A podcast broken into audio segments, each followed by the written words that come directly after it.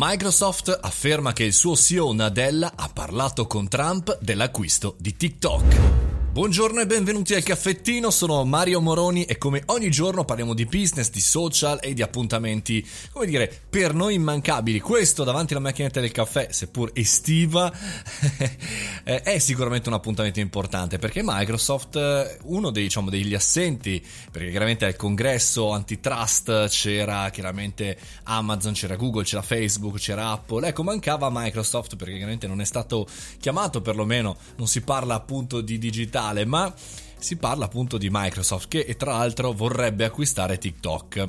Insomma, interessante anche qui capire perché domenica eh, Microsoft ha dichiarato di essere pronta, come dire, a continuare le esplorazioni per l'acquisto di TikTok negli Stati Uniti. Perché? È una notizia che è collegata appunto al discorso antitrust. Perché forse eh, tra i quattro che abbiamo citato prima, solo Mark Zuckerberg di Facebook aveva, come dire, sottolineato l'importanza di avere i social, come dire, americani a stelle strisce.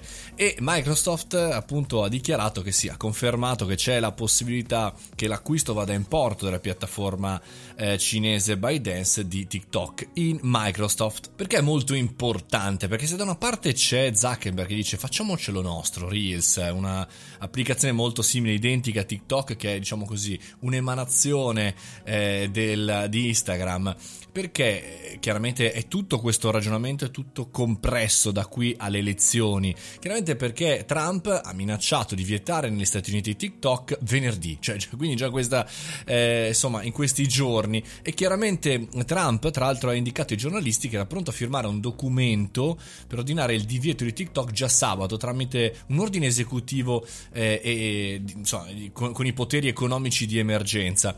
Bene, insomma, vuol dire che fondamentalmente eh, le minacce, cosiddette minacce privacy che eh, Trump sottolinea, potrebbero da un certo punto appoggiare o una strada, cioè l'acquisto di Microsoft che ha detto insomma, tutti i dati degli utenti saranno trasferiti dalla Cina agli Stati Uniti e nessun backup verrà fatto negli Stati Uniti, oppure comunque l'acquisto, diciamo così, la copia più che l'acquisto della stessa applicazione da parte di Zuckerberg con Reels. Quindi vuol dire che in qualsiasi caso la stiamo mettendo, eh, gli Stati Uniti stanno facendo un'opera di protezionismo importante, forte e tosta soprattutto vale anche che chiaramente TikTok è una scusa ma anche un potere, è uno strumento ma anche un'opportunità per riportare il predominio dei social dall'Asia verso gli Stati Uniti, verso l'America. Vedremo cosa succederà da qui alle elezioni del 3 novembre, certo è cominciata una lotta, agosto, settembre, ottobre saranno dei mesi pazzeschi per vedere quello che accadrà, sempre qui